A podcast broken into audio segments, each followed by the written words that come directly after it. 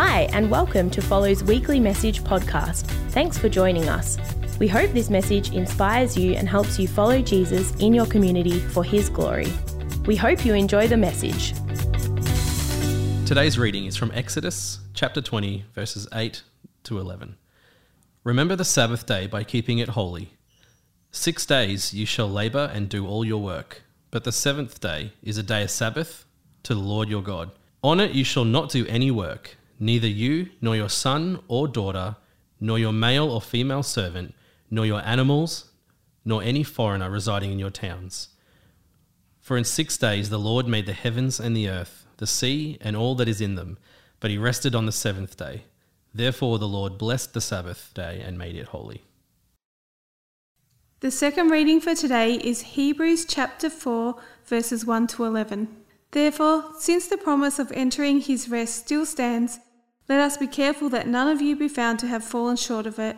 For we also have had the good news proclaimed to us, just as they did, but the message they heard was of no value to them, because they did not share the faith of those who obeyed. Now we who have believed enter that rest, just as God had said. So I declared on oath in my anger, They shall never enter my rest. And yet his works have been finished since the creation of the world. For somewhere he has spoken about the seventh day in these words. On the seventh day, God rested from all his works. And again in the passage above, he says, They shall never enter my rest. Therefore, since it still remains for some to enter that rest, and since those who formerly had the good news proclaimed to them did not go in because of their disobedience, God again set a certain day, calling it today. Then he did, when a long time came later, he spoke through David, as in the passage already quoted. Today, if you hear his voice, do not harden your hearts. For if Joshua had given them rest, God would not have spoken later about another day. There remains then a Sabbath rest for the people of God, for anyone who enters God's rest also rests from their works, just as God did from his. Let us therefore make every effort to enter that rest, so that no one will perish by following the example of disobedience. Today, you've joined us in the final week of a five part series we've been doing at Follow called Work, Rest and Play. Last week and this week, we're exploring the area of rest. And to be honest, in churches, it's not a topic we talk about very often. In fact, in our Christmas series last year, I talked about it, and a mature Christian came up to me after the service and he said, over all the years he's been going to church, it's the first time he'd ever heard a sermon on rest. I think the most common time we mention rest is when we speak about someone resting in peace. The implication being that we can only have peace when we're resting, and we'll only ever truly rest when we die. And so until then, it's work, work, work, retire, die. Like the great philosopher Bon Jovi once said, I'll live while I'm alive and I'll sleep when I'm dead. I don't know how that makes you feel, but for me, a life without rest is not something that sounds very enjoyable. But upon reflection of my own life, it's something I've experienced way too much, and I really want that to change. Last week I spoke about God resting in the creation account and how He created us in a rhythm of work and rest. In fact, the very first day of Adam and Eve's life was a full day of rest. And from that rested, refreshed state, they stepped out into their work to care for the garden, to tend for it, and to represent God's character in the space that God had planted them. Unfortunately, that experience didn't last very long. God created us to enjoy rest with Him from the beginning, but that reality was distorted when Adam and Eve sinned and it caused them to be expelled from the garden, where work then became difficult and disconnected from its original intention to be joyful and full of purpose. And so, outside of the garden, they toiled alone in their work rather than enjoying God's presence in what they were doing. And that's how it continued until God once again intervened. By God's grace, He called a man called Abram and he said to Abram all these great things. He made these phenomenal promises. He said he's going to make him a great nation. He's going to make his name great. He says, You're going to have as many descendants as the stars in the sky and the, the, the sand on the seashore. And that the people of God would once again have a mission to be a blessing to all people on earth. Once again, work would be connected to God and to a sense of purpose, and they would have a mission to be a blessing to everyone else. It's an amazing mission that they were given to bring God glory in all that they did. And so God blessed this new covenant people. And by the start of the, the book of Exodus, which is the second book of the Bible, Abram's descendants had become large and prosperous as a people, so much so that Pharaoh, the king of Egypt where they were living, was panicked about this. He was worried about how powerful they had become. And so, in order to curb their influence, he put slave masters over the people of God and turned this large and growing group of people from a threat into an incredible workforce. They were made subject to Egypt as slaves, and work for them became very difficult. All day, every day, they were making bricks, and it was literally back-breaking work. It was a terrible way to live. Day in, day out, they cried out to God in the midst of all this misery. And in Exodus 3 7, it says this that the Lord heard them. He said, I have indeed seen the misery of my people in Egypt. I have heard them crying out because of their slave drivers, and I am concerned about their suffering. And so he sends a man called Moses and Aaron to go to Pharaoh and tell him to let the people go. God's people weren't designed to constantly work, they were designed to be free. And so God instructs Moses to tell Pharaoh to let his people go so that they can live in that freedom and once again worship their God. Now, you can imagine how terrifying this must have been for Moses. He's probably thinking to himself, I'm a nobody, and you want me to go to the most powerful ruler on earth who sees himself as a God and tell him to let his entire workforce go so that they can worship a competing God he doesn't even believe in. This was a huge ask. But eventually, Moses, with some help from his brother Aaron, stands before this powerful ruler Pharaoh with this audacious request. Now, it should come as no surprise to us that Pharaoh refused to let them go because the workforce was all about the production of store cities to stockpile grain and as a sign of his power to the rest of the world. He wasn't just going to let his workforce leave, and he was furious that Moses would even have the nerve to ask. In fact, Moses' request angered him so much that he decided he was going to make their miserable lives in Egypt even more miserable than they already were. And they were going to work harder than ever before. And so he says to the slave drivers, I want you to make them produce just as many bricks. The daily quota is going to stay the same. But now they're going to get their own straw to do it. We're not going to provide any more straw for their production. And so the same production, same amount of time, with less resource. Clearly, God's people were no longer enjoying rest, but instead they were literally being worked to death. They were no longer living as God's covenant people, but they were now firmly under Pharaoh's rule, and Pharaoh had set himself up as their God. And he was a God who forced them to work without ceasing and without rest. Now, we know that our God is a God who delivers his people in times of trouble. And I think perhaps for us more than any time before, it's really important to remember that in the midst of a pandemic. Just as he heard the cries of Israel and Egypt, he hears our prayers as well in this time. And so I want to encourage you as your pastor to keep praying, to keep trusting, to keep staying confident in God, knowing that as we cry out to Him, as we press in in prayer and relationship with Him, that He hears our prayers and He answers those prayers according to His will. God heard the, the, the cries of his people in Egypt. And we know that he's the King of Kings. And so he answered their prayer in a powerful way, even against a, a, a superpower like Pharaoh, who seems so powerful. God showed that he was, in fact, the most powerful God of all. And so God sent plagues on Egypt, and there was plague after plague designed to force Pharaoh to let the people go. And so the first plague was a plague of blood where the Nile River literally turned to blood and all the fish died. And then there was a plague of frogs where there were so many frogs on the land that when they died, they had to pile them all up and the whole land stunk. Then there was a plague of gnats where there were these flying insects that were a little bit like fleas that would bite you and make you itchy and literally drive you insane. That was followed by a plague of flies, and we can probably all relate to that here in Australia when we have our barbecues. You know, you're trying to have a barbecue with family and friends and they're buzzing all over you and you're swatting them off your face and you're trying to keep them off your food and it's kind of unbearable. Well, times that by about a thousand, that's what it would have been like in this plague of flies. And follow, following that, there was a plague of livestock where all the animals of the Egyptians died their horses, their donkeys, their camels, their cattle, their sheep, and their goats all just died overnight. That was followed by a plague of boils they're horrible sores that broke out on all the Egyptian people. The kind of sores that weep and make you itch and horrible experience to have. Then there was a plague of hail, which pounded the land and caused mass destruction. And that was followed by a plague of locusts, which then ate all the vegetation which remained after the hail damage. Then there was a plague of darkness that fell over the land. And after all these plagues, Pharaoh still would not let God's people go. It says that he hardened his heart and he refused to let them go until the last plague. The last plague was the plague of the firstborn, where every firstborn son in Egypt, including the son of Pharaoh, died.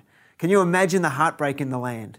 Just a few minutes ago, I had my son here doing the welcome, little Lenny, and he's my firstborn son. I've got three beautiful daughters, but Lenny's my firstborn son. And imagine if the firstborn son of everyone in Australia died overnight. It would be an absolute tragedy. And in Exodus 12:30, it talks about what it was like for the Egyptians. It says there was a loud wailing in Egypt, for there was not a single house without someone dead. Well, at this point, Pharaoh had finally had enough. And he calls Moses and Aaron in and he says, Right, up. I want you to leave my people. You and all the Israelites go and worship the Lord as you have requested. And so they plundered Egypt, they took off all their goods, and they headed off to worship God in the desert. But unfortunately, they didn't get very far when Pharaoh once again changed his mind. He once again hardened his heart, and he probably realized all of a sudden that he just lost this incredible workforce. So he and the army of Egypt pursued the Israelites in order to capture them and bring them back to Egypt. You know, many of us would know the story of the Exodus. The Exodus story is a central story of the Old Testament, and it's a really powerful demonstration of God's power. As this vast Egyptian army closes in on the Israelites, you can only imagine what they were going through. They finally thought they were free. And then as they look in the rearview mirror, they see this powerful army coming towards them. And as they look ahead of them, all they can see is a Red Sea before them. And they're thinking to themselves, we're doomed. We thought we were free, but it was a false dawn. And these Egyptians are going to wipe us out. But we know that God is a powerful God. And God commands Moses, his leader, to raise his staff. And as he does, does that, God miraculously parts the Red Sea so that his people can cross on dry land as the Egyptian army pursue them, they also get to the sea and they start to cross. And as they get halfway across with the other people safely on the other side, God's people, the sea comes back in and it wipes out the whole army, including Pharaoh himself.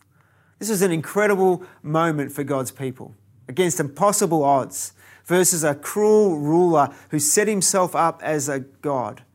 The one true God delivered his people.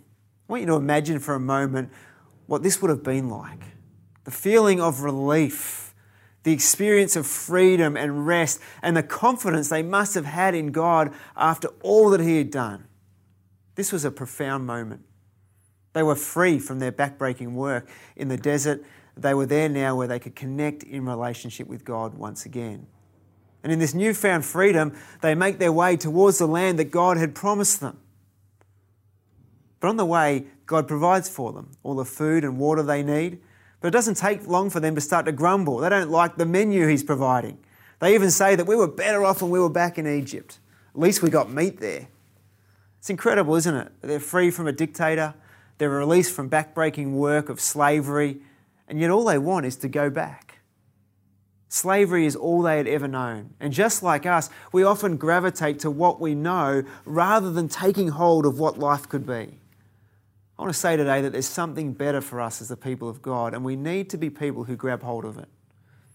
Freedom that only God can provide, that is greater than anything this world could ever offer. Well, luckily for the Israelites, God is a gracious God, and He tolerated their grumbling.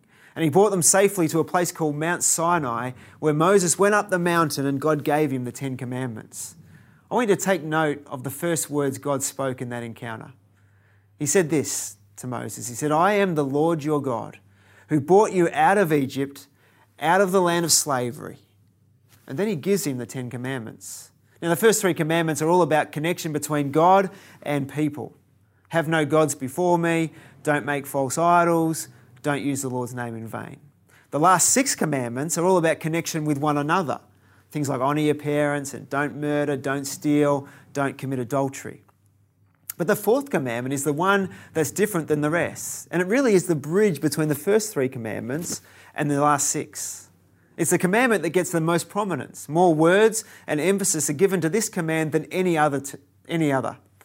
Let me read it to you today. Exodus 20, verse 8 says, Remember the Sabbath day by keeping it holy. Six days you shall labour and do all of your work, but the seventh day is a Sabbath to the Lord your God. On it you shall not do any work, neither you, nor your son or daughter, your male or female servant, nor your animals, or any other foreigner residing in your town. For in the six days the Lord made the heavens and the earth, the sea and all that is in them, but he rested on the seventh day. Therefore the Lord blessed the Sabbath day, and he made it holy.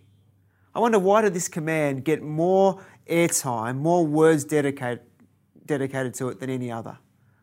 Well, I think it's because the Sabbath time was time deliberately set aside for God. And relationship with God needs to be the most pressing pursuit of our lives. If we don't prioritize time for relationship with God, then our faith will never grow deeper and we'll never enjoy the richness of relationship that God desires for us to enjoy. And if our faith in God doesn't grow and go deeper, we won't have the capacity to care for others. Before God gives any command about caring for others, He gives the command for Sabbath. And we often think of the Ten Commandments as laws. We may even see them as like a bunch of rules and regulations. But if we see them that way, I think we miss out and we lose sight of how incredibly freeing they would have been for God's people at that time. To come out of slavery where all of your possessions were, were stolen from you, and to have a command, thou shalt not steal. You mean nobody can just take my stuff anymore? You mean it's mine? That's incredible. Or in slavery, where women would have been taken advantage of and, and even abused, for a husband to hear the command, you cannot commit adultery, man, that would have been such a joy. Where your friends and family were previously killed under a brutal regime, to now see in this community that murder was completely unacceptable would have made the people feel safe and protected. But the feeling of relief that would have come from commandment number four would have affected their daily lives more profoundly than any other. To no longer have a harsh ruler who literally works you to death, but to have a God who not only allows you to rest, but commands it, was stunning and life changing for the people of God. Of all the laws God gave, of all the important things He wanted to put in place for His people, the one command He dedicated the most energy to was rest. When you think of the Ten Commandments, I want to encourage you don't think legalism, think liberation. God wants us to be people who are set free and to be people who deliberately and regularly set time aside to be refreshed in His presence, to prioritize time with Him and with one another. And so the question I have for us is why are most of us constantly exhausted? Why is busy the default answer to the question, How are you? Why is dedicated time with God so often the one thing that's squeezed out of our busy lives?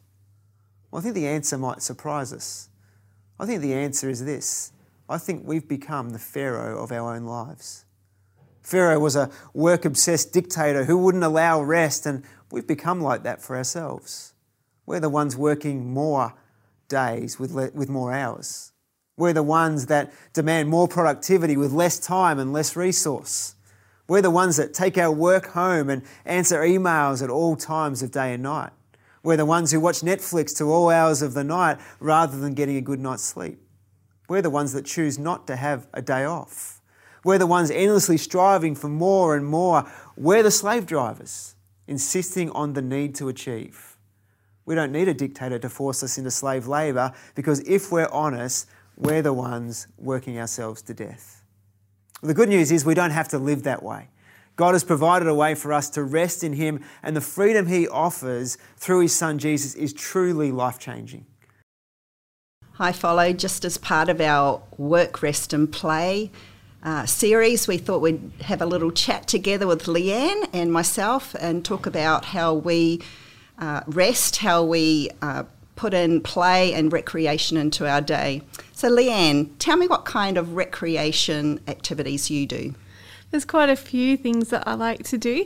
Some of the things I love to do is go swimming. So whether it's going to the beach or doing an aqua class, I'm doing that at the moment with a few other people from church. It's on hold, of course, at the moment um, with the virus, but it's a really great way to enjoy some recreation. Um, I love spending time with friends and family. They're really important to me, yeah. and I love just hanging out with people and getting to know them more um, and spending time with them animals are a huge part of my life. So whether it's my own individual animals at home or whether I'm at a sanctuary just spending time with animals. I love to do that. Um, going to the movies, um, listening to music, going to comic conventions such as Supernova so or Comic Con. um, all the geeks out there probably appreciate that. Um, and I'm currently learning guitar, and I'm very fortunate that I have a really patient teacher. That's really great. I love uh, doing things like jigsaw puzzles, mm. one of my favourite things to do. I love reading too. I just build in reading every day.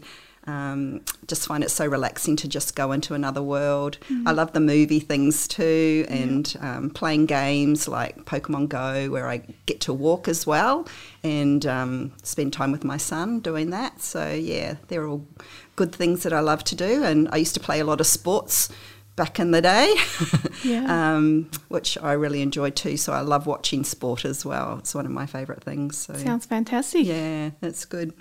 So, what kind of things of those activities? What what what, what about them brings you refreshment? My refreshment comes more from activities that show God's creativity. Um, and most of the activities I spoke about actually do show that. Yeah. So, um, whether it's the beach, the powerful, magnificent ocean that God can calm, um, the lyrics and music, um, and with movies, the props or the acting, just the creativity yeah. within that, the writing, um, God's creativity through animals and humans, and yeah, anything that focuses on God brings me more refreshment. Yeah. How about you?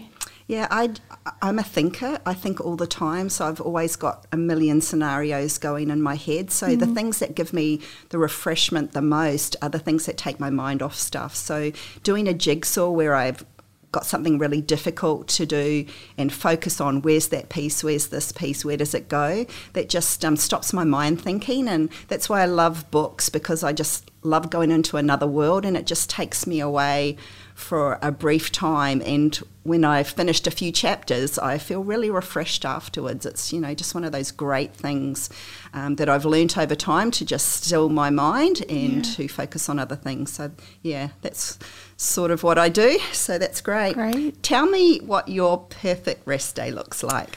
My perfect rest day would be to get out of the house um, and to be in a cabin that oversees the beach um, where you can watch the beautiful waves, um, read God's word, listen to worship music. Yeah. Um, and if I could have my cats there, I would. Probably impossible, but yeah, would that would be my perfect day with um, some close family members. Yeah. How about you?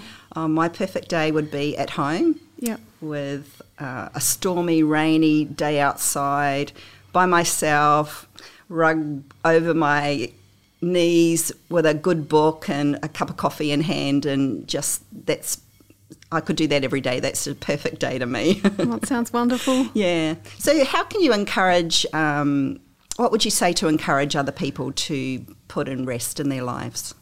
I'd say you really need to schedule it in. Yeah. Um, I'm a bit of a workaholic at times, so it's easy to put things off um, and even put family and friends off.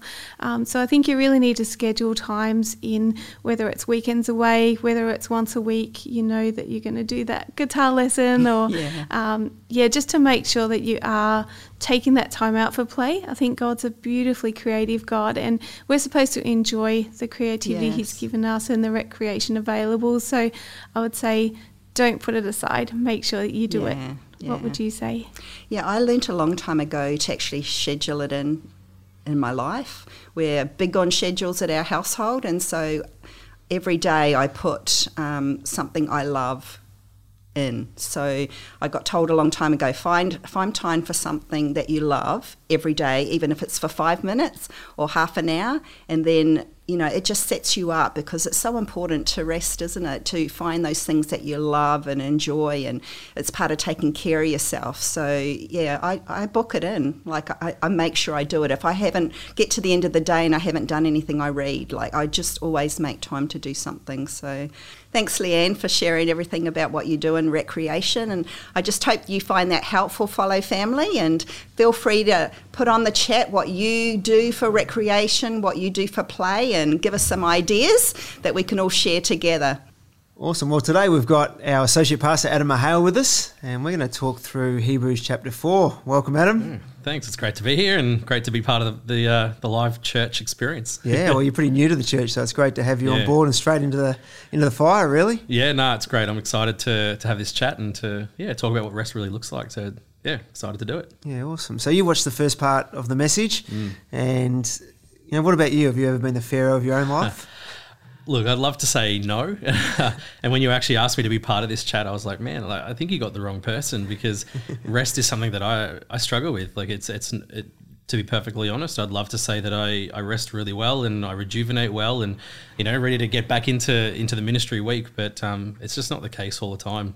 Um, you know, sometimes my rhythms aren't so great. Like, you know, I'm, I'm pretty good at resting my body, um, being able to sit down and, and, and relax and, and watch a movie and things like that. But um, resting my mind is, is, is just a different ball game. Um, it's easy to rest my body, but uh, to turn my brain off and to stop thinking about all the things that have to happen in the following week. Um, yeah, yeah, I, I, I, would probably say I fall into the category of being my own my own pharaoh and, and being a bit of a, a taskmaster. Yeah. Mm, so I think both of us are number three on the Enneagram. So we are. We're the achievers. We are. And so there's a natural default position to want to achieve things and to work mm. hard and to, Absolutely. to do all that. So it's it can be a bit hard sometimes mm. switching off and, and being disciplined in rest. And so what have you learned about your own propensity to overwork yeah. and why do you think that might be? Yeah, like I think I'm I'm an achiever, as you said, and uh, it's it's really easy to put it down to society and go, you know what, society wants us to achieve. Society wants us to to to be better and to to show results. And in ministry, it's easy to do that. In ministry, you have you know how many people you can get in a room and how good your sermons are and mm. and how good your online content can be. um, so there's all there's that aspect, but also I think. Uh, I want that for myself. You know, I want to be able to achieve. I want I want my life to mean something. I want a, a good legacy. You know, no one wakes up in the morning and goes, you know, I just want to sail through under the radar. I don't want my life to really amount to anything. That's mm. that's no one's story. So, um, you know, with part of society saying to achieve, and then also my own internal want to have my life mean something. Um, I work and, and I try to get results and I try to do things. So yeah, it's it's easy to fall into that space, and, and when you do, um, rest takes a back seat, and that's that's not a good thing. Yeah, so that's really the point of this series: work, rest, and play. Mm. Uh, I think it's it's an admirable thing and commendable to work hard, and I think God's designed us to find purpose and joy and meaning in our work, mm. as long as it's balanced with rest. Mm-hmm. Um, and the recreation part's really important as well because I think yeah. work can so easily become an idol and yeah. kind of pushes God off the throne and Absolutely. all of our identity and stuff's then coming from work, which is obviously a bad endeavour because mm. there's no guarantee with work. I mean, look right now, so many people are losing their job and perhaps careers, and yeah. um, and so if their identity is caught up in their work, then all of a sudden you're thinking, well, who on earth am I? That's so right. um, finding that identity in God's so important, and mm. um, balancing work with rest and place.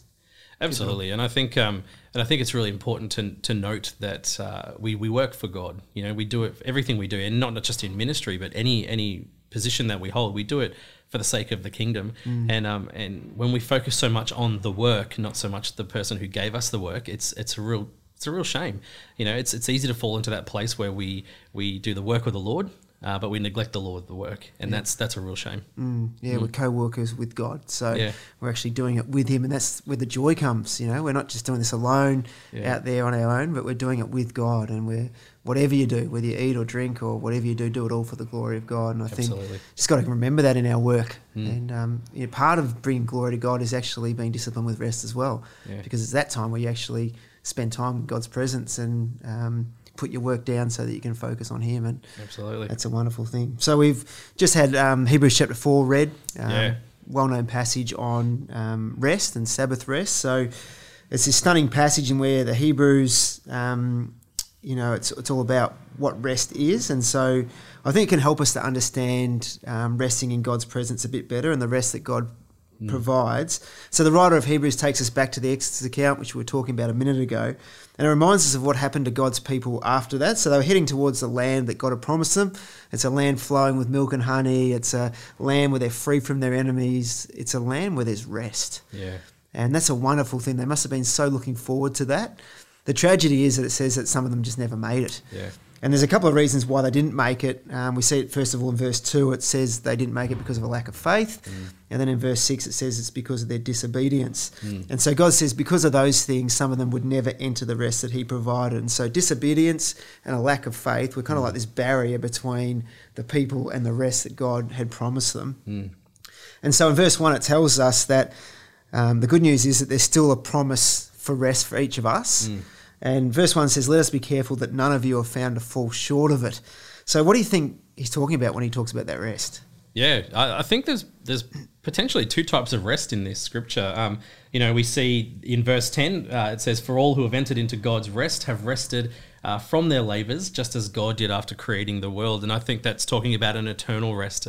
Uh, that day comes where we breathe our last, and the mist clears, and and we enter into God's kingdom uh, as it should be, and and it's beautiful. And you know, the scripture tells us He'll He'll wipe every tear from our eye, and there'll be no more pain, no more suffering, um, and that that's that's the rest eternal. I think that's that's a beautiful thing and something we should all look forward to to be able to enter into the kingdom of God and to be with Him uh, for eternity. And that's that's a beautiful rest that I'm looking forward to. What's our future, isn't it? It's That our is hope. That's all know, of our future. And, In the midst of what we're going through right now, like as Yeah. difficult as that is, Yeah. for us as people in Christ, that's that's the guaranteed future we have, which Absolutely. is just absolutely awesome, and nothing can change that. no, you know. that's locked in. A pandemic doesn't snatch that away from us. so Absolutely. that's an awesome thing. Yep. Absolutely, and and- and I think the other rest is the rest that we can have now because I think um, too often in Christendom we've we've we've we've communicated that Jesus died on the cross for for just our future. You know, he died for um, he saved us from an eternity separated from him.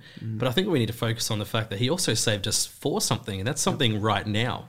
Um, and in verse seven it says, "So God set another time for entering His rest." And that time's today. Um, so we can experience God's rest today. Um, so whether we're we're depressed or we're worried about addiction or, or COVID nineteen or the circumstances around us, is we can experience God's rest right now. Um, and I believe that's peace and freedom. Um, it's the freedom that uh, that comes from knowing God, knowing that our future is set, but also who He is. Um, and we can have a peace that, as Philippians 4 7 says, surpasses all understanding. Yep. A peace when there shouldn't be peace, a calm when there shouldn't be calm. Uh, knowing that, you know what, there's a pandemic going around, but our God is bigger, our, our God is greater. and no matter what happens, is that we can rely on Him and we can rest in His His caring arms. And I think that's a peace that um, can't come from anywhere else apart from the Mm. throne of God. Yep. I think you're right. It's not just a, a peace for the future, although I think that's the Mm. primary focus of the passage, but there is also a present um, rest that we can experience. And I think when we participate in Sabbath rest, regular rest with God, um, we really get a glimpse of our future reality. So Yeah.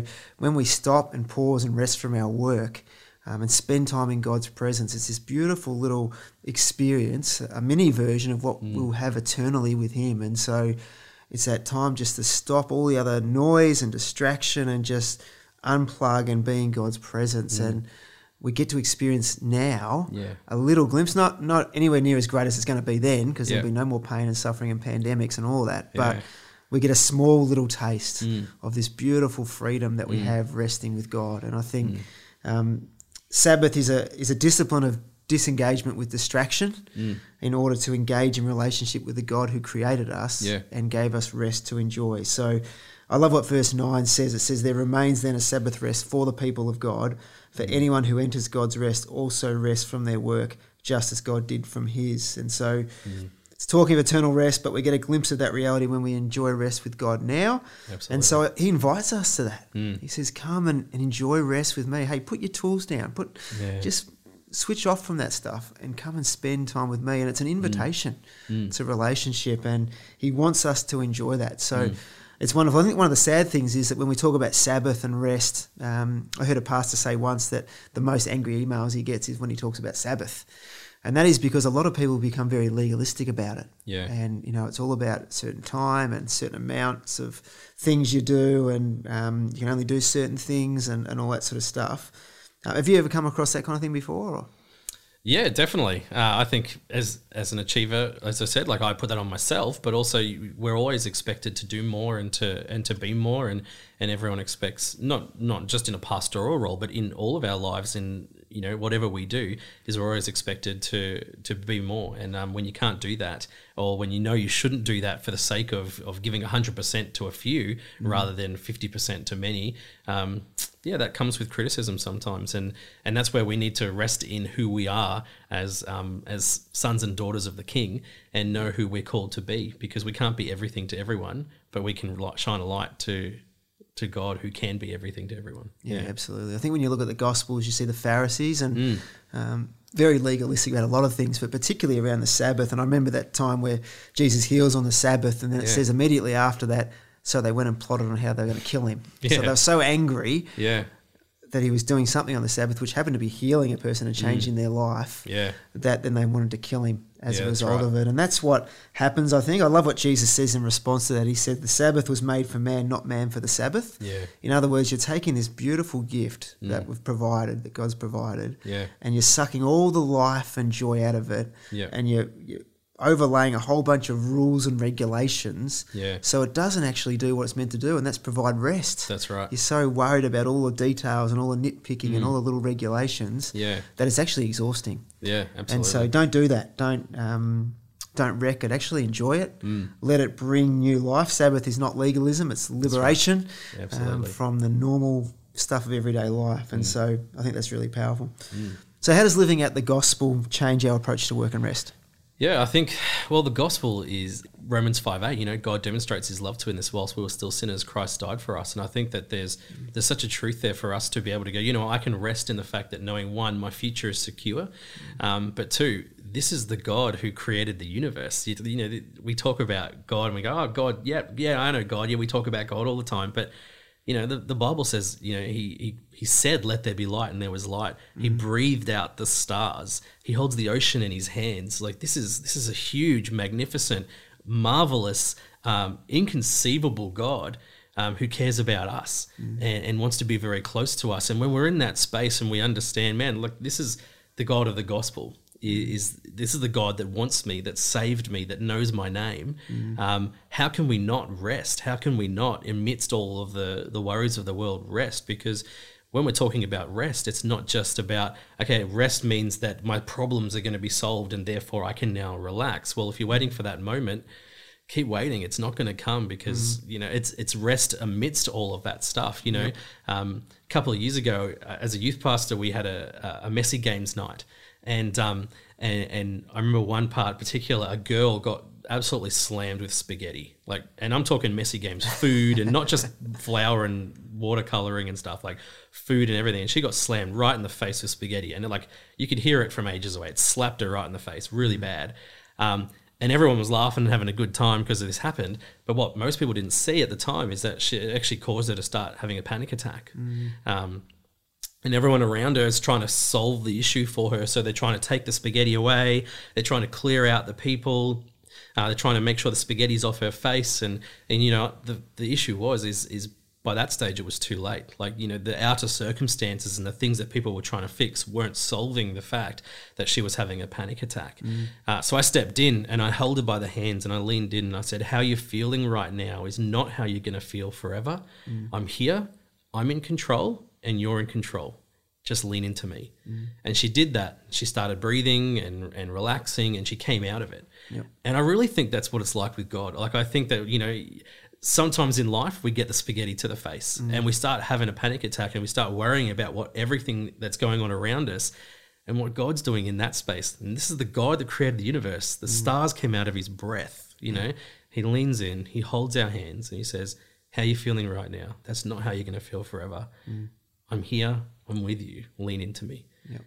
How can we not have rest in that space? You know, this is the God who wants us, who desires us, and He died for us. Mm. And when we're in that space with Him, we, we how can we not rest? He He casts our sin from the east to the west. He's as as low as the depths and as high as the heavens. Like He he's magnificent and, and he wants us and wants us to rest in him. Mm. How can we not?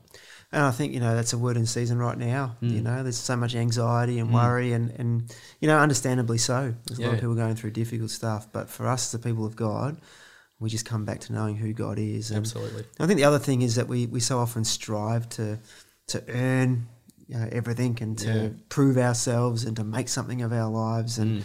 I think the gospel's really powerful in that space because we think of the finished work of Jesus at the cross Yeah. and we think of the continued work of the Holy Spirit in our lives. Yeah. And we don't have to prove ourselves to God. We don't have to work to, to make something of ourselves because Jesus did it for us. Mm. He took our sins, He died in our place. He's opened up relationship with God, and now we are the children of God. And and I think of my kids, and I shared an illustration recently when I watched my son play his first game of basketball, and and he had no idea what he was doing, you know. and and I was watching him, and I was so proud. Like his Yeah. first touch was he grabbed the ball and he ran down the other end of the court like he was going to do a touchdown. And you know the, the coach is saying bounce it, and the, Yeah. the the refs blowing the whistle, and, and I'm just going go Lenny go. You know I didn't care that he's completely stuffed up. Yeah. I just loved him because he's my son, and Absolutely. that's the way God sees us Mm. as His children, and so we can rest in, you know, what He says about us is more powerful than anything anyone else will ever say, Absolutely. and what He's done for us is more powerful than anything we could achieve Absolutely. on our own. So, coming back to the gospel is Mm. so important. Resting in the truth of who God is Yeah. and who we are. So it's really And, and. I love in that uh, the scripture tells us that it gives God great pleasure to give us the kingdom. Yeah. And um and uh, Paul in Ephesians three eight says, um, you know, I I like it like I'm, I'm not worthy like everybody else, but God's given me the great pleasure of telling everybody about the great treasures in Christ. And I believe rest is one of those treasures. Oh, for sure. Yeah. Really, really cool one. Yeah, absolutely. It's very good. So, verse 11 says, Let us make every effort, therefore, Mm. to enter that rest so that no one will perish by following their example of disobedience. Mm. So, why do you think we need to strive or make every effort to enter that rest if Jesus has already finished the work on our behalf at the cross? Yeah, well, we need to enter that rest because we need to actively seek Him out. We need to to seek that rest with Him. You know, um, God's not a dictator. God's not going to push Himself into Himself into our lives, and and we can see that we've, for those of us who've given our lives to Jesus and and recognize that we need to rest in Him, we don't always do it. Um, so we constantly need to be pushing into that space and saying, okay, God, tell me who I am today. Um, the worries that I've got today, can you take them from me? Um, talk to me. Show me your grace, your love, your mercy, your compassion um, in the things today. Like, I don't think that the rest is something that even, you know, we talk about the Sabbath being one day a week, but we can rest every day in, in God. So I think it's important that we're consistently and constantly going to God saying, God, today, just more of you today. Tell me who I am. Tell me who you are. Um, give me that rest. Yeah, for sure. I think our world, everything's pulling us away from God and away from rest. We're Mm. Yeah. in a world where busyness is a badge of honor. Yep. And so, um, you know, in terms of striving into that rest, we've got to keep coming back to the truths of the gospel Mm. because everything else is trying to pull us away from that. So I think that's really important, remembering that God fully intends for us to rest. Yeah. I know Walter Brueggemann in his little book says that Sabbath is an act of resistance and alternative mm. in a culture of now. And so resisting our culture that says busyness is a badge of honor mm. and and it's showing an alternative way of life to the world around us that we can be rested people. Yeah. And I think when we're rested, we're actually more productive. We enjoy our work more. We better in our relationships with mm. one another, with family, all that sort of stuff. So Absolutely. um, I know Jon Tyson. I heard him say a few years ago on a podcast. He's a pastor in New York City, originally from Adelaide, but he said that Sabbath rest is practicing the sovereignty of God, Mm. and I really love that. Like if we feel we need to work, work, work, and not rest, or else the world will fall apart, Yeah. then we're actually not trusting God was right when He created us to rest. Absolutely. And we're not trusting him to provide. We're not trusting that he's able, and we really we're disobeying his word. And Mm. I thought about it last night. Like if God created the the universe in six days, Mm. and then he rested on the seventh day, and the world didn't fall apart when he rested, well then it's not going to fall apart when we do. That's right. So if we take a day off, it's not like the whole world's going to fall apart. And so right. Mm. we need to practice the sovereignty of God and say, hey, God's told us to rest. And so when we rest, we just trust that He's got things in control. Absolutely. And when we rest, we're not going to miss out on anything. In Mm. fact, He'll bless what we're doing in the other time when we're working Absolutely. because we're doing it out of a place of restedness. So God never sleeps or slumber Mm. slumbers, so we can we can trust Him Yeah. as we rest, which is a really cool thing. Absolutely, and you can't pour from an empty jug. And I love what you said last week is you know the sixth day he created man on the seventh he rested. So the first thing on the working week for man was rest. Like Yeah, it's you know, let's rest first, and then and then we can go out and actually um, have an effective work out of the place of rest rather than than going okay now I need to rest because when we rest from work that's when we tend to rest our body Mm. um, but our mind just keeps going 100 miles an hour so we need to yeah need to start with rest Yeah. and, and, and work out of that yeah I think personalities like you and me think, you know, rest is just, we're wasting time. We could be achieving something. I'm thinking it right now. I've got a bunch of emails to get. That's right. I can see you itching to get out of here. Yeah. But I think, you know, God shows from the very beginning that one of the primary purposes of our life is to rest in his presence and Absolutely. to enjoy that and to enjoy one another. And, Mm. and that's a really beautiful thing. Relationships at the very core and the very heart of everything we do. So, Absolutely. So we'll finish up in a second, but um, just wondered, you know, in a real kind of um, relevant thing right now, Yeah. um, what opportunities has COVID 19 presented Mm. for you personally in the area of rest, and what will be important in life once this pandemic ceases? Yeah. Personally, I like I'm loving having nights at home and and being able to go home and spend time with my family and talk about their day and um, you know even the days where I'm off, like you know my kids are home, so I get to I get to enjoy their company and even though they're doing some schoolwork, it, it's it's really nice in that sense. So um, there's rest in that, um, and obviously with four kids at home, there's there's you know there's work in that as well. Um, but uh, I, I I love the fact that I get to um, be more more at home, um, which which is good. You know, um, what does it mean for us as a as a church going forward? I think that we need to um, really grasp hold of what God's telling us in this in this season. Um, you know, churches across the world have have done church for a certain way for a long, long time, and this is forcing people to think about how we can reach people differently. Um, we're going outside the walls and and online, which is just you know some churches have been doing that for a long time, but for a majority of the churches that are online now weren't before. And I think it would be a great shame, um, probably a tragedy, if when this is all said and done, um, churches go exclusively offline again. Um, I think that there's a great um, uh, opportunity for us to reach people who weren't being reached before and people who wouldn't necessarily step inside the church walls. And, um, you know, I don't believe God made COVID 19 happen, but scripture tells us that he makes all things work together for good to those who love him and are called according to his purpose. So I believe that God's using this um, for his glory, and, and we're reaching people now who, as a, as a worldwide church, um, who never reached before and, and wouldn't step inside a church, and they're hearing the good news of Jesus and the rest that we can have in him in their lounge rooms, in their pajamas, having a cup of coffee. And, um, you know, I think that's a wonderful and beautiful thing. And I think that we need to um, keep looking at avenues to, to reach people that way. Yeah. Yeah. yeah, I said last week, I think we've been going at a pace that's so unsustainable that maybe this is actually the circuit breaker we need to actually Mm. Absolutely. reevaluate and to look at our own lives. And so I guess my big prayer coming out of this, uh, you talk sort of from a church point of view with technology and stuff, Yeah. but from a personal point of view for, for myself personally and for our congregation and for people listening to this, like my great prayer is that we'll emerge at the other side of this with new rhythms of life. Absolutely. My great fear is that as soon as the you know regulations are lifted and, Mm. and whatever, that people just go straight back to the crazy business and Yeah. 20 activities for their kids and more and more stuff to do Yeah. and longer work hours and all that. But I really hope and pray that um, we'll listen to what God is saying in this season Mm. and it will cause us to um, end up in a new normal afterwards where we Yeah. still work hard and we're still faithful and all that sort of stuff. But we're much more disciplined in rest and um, spending that good time with God. So that's my prayer. Mm. Finally, in the passage, verse 7 tells us that we can enter God's rest today, Mm. as you mentioned before. And for the Israelites, the barriers to rest were disobedience and a lack of faith. And I, I think they're still the barriers that keep us from God's rest today. Mm. Yeah. Disobedience to stop our work Yeah. and to make time um, to rest in God, but also a lack of faith to put our trust in Jesus as our Saviour and. Um, and trusting in what he did for us on our behalf at the cross. And so I just want to encourage everyone watching today um, if you've never put your faith in Jesus, I want to encourage you to do that. And you can do that today. You can even do it from your lounge room. You don't need a pastor there to pray for you, you don't need some magic words. Um, you can just come to him and say, Jesus, I want to know you. I want to know you as my Lord and Saviour. Um, I want to experience your forgiveness on the cross. I want to be part of your mission to the world to make this world a, a better place. And so, if you've never done that before, you can do it today by praying right where you are. And you can pray a prayer similar to the one that's going to come up on the screen in a moment. God, thank you for sending your son Jesus. Jesus, thank you for dying in my place and offering new life through forgiveness of sin and relationship with you. Help me to rest in the knowledge of who you are and all you've done for me. Today I accept you as my Lord and Saviour and give my life to you. Fill me with your Holy Spirit and help me to represent you in the world around me. Amen.